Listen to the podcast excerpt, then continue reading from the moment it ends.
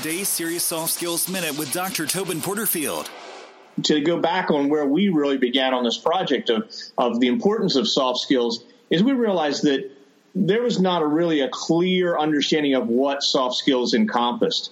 And we ran into other terms, and then I think we should talk about some of those. I think we saw some that, that I'd say were part of soft skills but weren't encompassing. And so that even weakens the importance because it's only just one piece. And, and people say, oh, you mean people skills. You mean communication skills, or you mean emotional intelligence.